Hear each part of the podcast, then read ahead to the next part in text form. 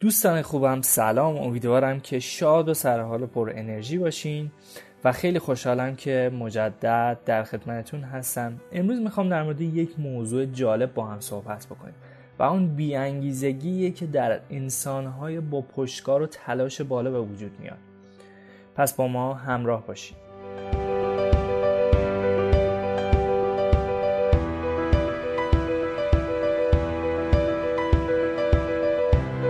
مگه میشه بی انگیزگی توی انسانهای با پشتکارم باشه؟ خب افرادی که پشتکار زیادی دارن و اقدام های زیادی در قبال هدفشون انجام میدن چی باعث میشه که بی انگیزه بشن؟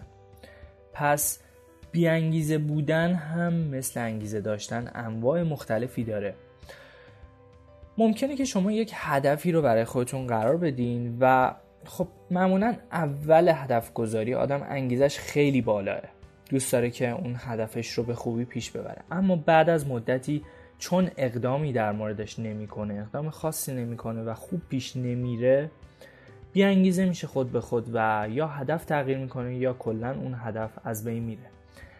اما یک بیانگیزگی هم داریم که در انسانهای با پشتکاره یعنی انسانهایی که دارن تلاش می‌کنن در مورد اون هدفشون.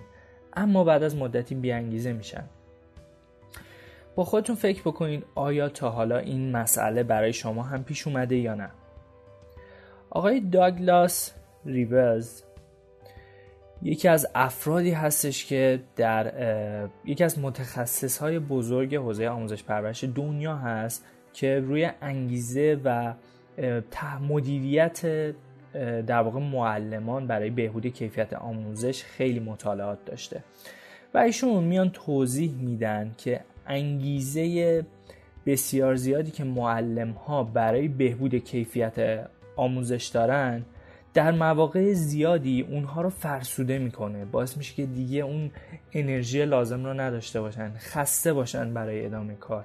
و این موضوع جالبیه که آقای داگلاس ریورت در موردش صحبت می‌کنه و روی اون تحقیق می‌کنه. براتون مثالی می‌زنم. شما مثلا می‌خواید زبان انگلیسی رو یاد بگیرید و فوق العاده با انگیزه هستید در مورد اون و چندین انگیزه مختلف دارید. مثلا برای اینکه ممکنه که بخواید به کشوری مهاجرت بکنید. یکی از انگیزاتون می‌تونه این باشه.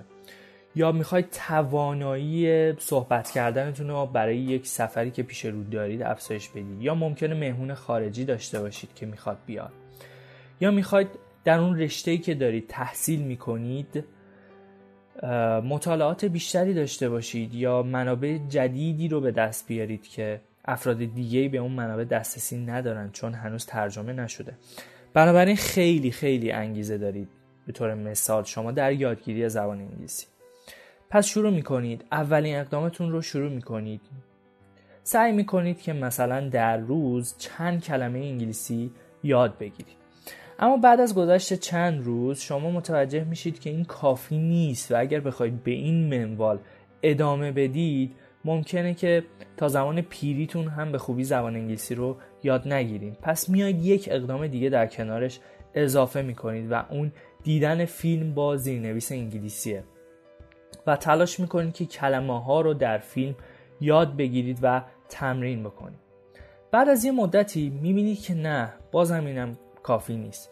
و یک اقدام دیگه اضافه می‌کنید و یک کتابی می‌گیرید که اون کتاب رو شروع می‌کنید در کنار تمام دو مورد قبلی شروع می‌کنید اون کتاب هم خوندن. و باز هم ادامه, ادامه پیدا می‌کنه و شما هی به این اقدام ها اضافه می‌کنید تا جایی که خسته میشید دیگه.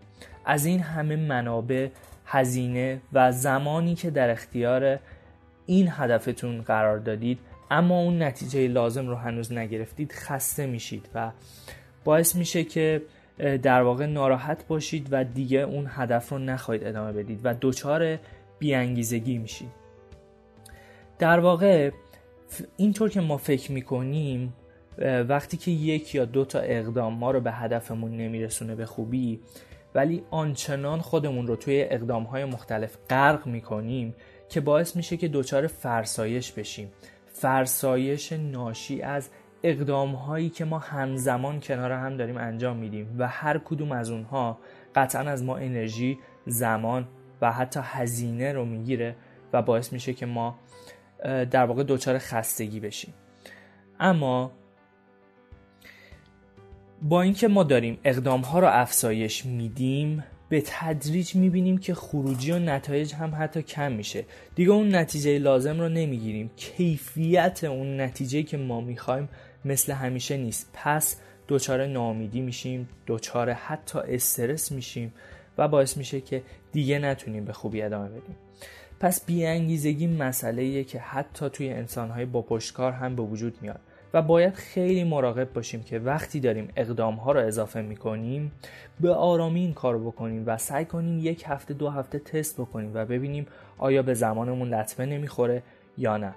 پس هر موقع برای خودتون یک هدف رو با انگیزه زیاد قرار دادین سعی کنید که اقدام ها رو یواش یواش اضافه بکنید و یک دفعه چند تا اقدام در کنار هم انجام ندین. چون این باعث میشه که منابع زیادی به این هدفتون اختصاص بدین و علاوه بر این که از هدفهای دیگهتون جا بمونید به این هدفتون هم نرسید و اون کیفیت لازم رو ازش نگیرید. ممنونم از اینکه در این پادکست هم با من همراه بودید.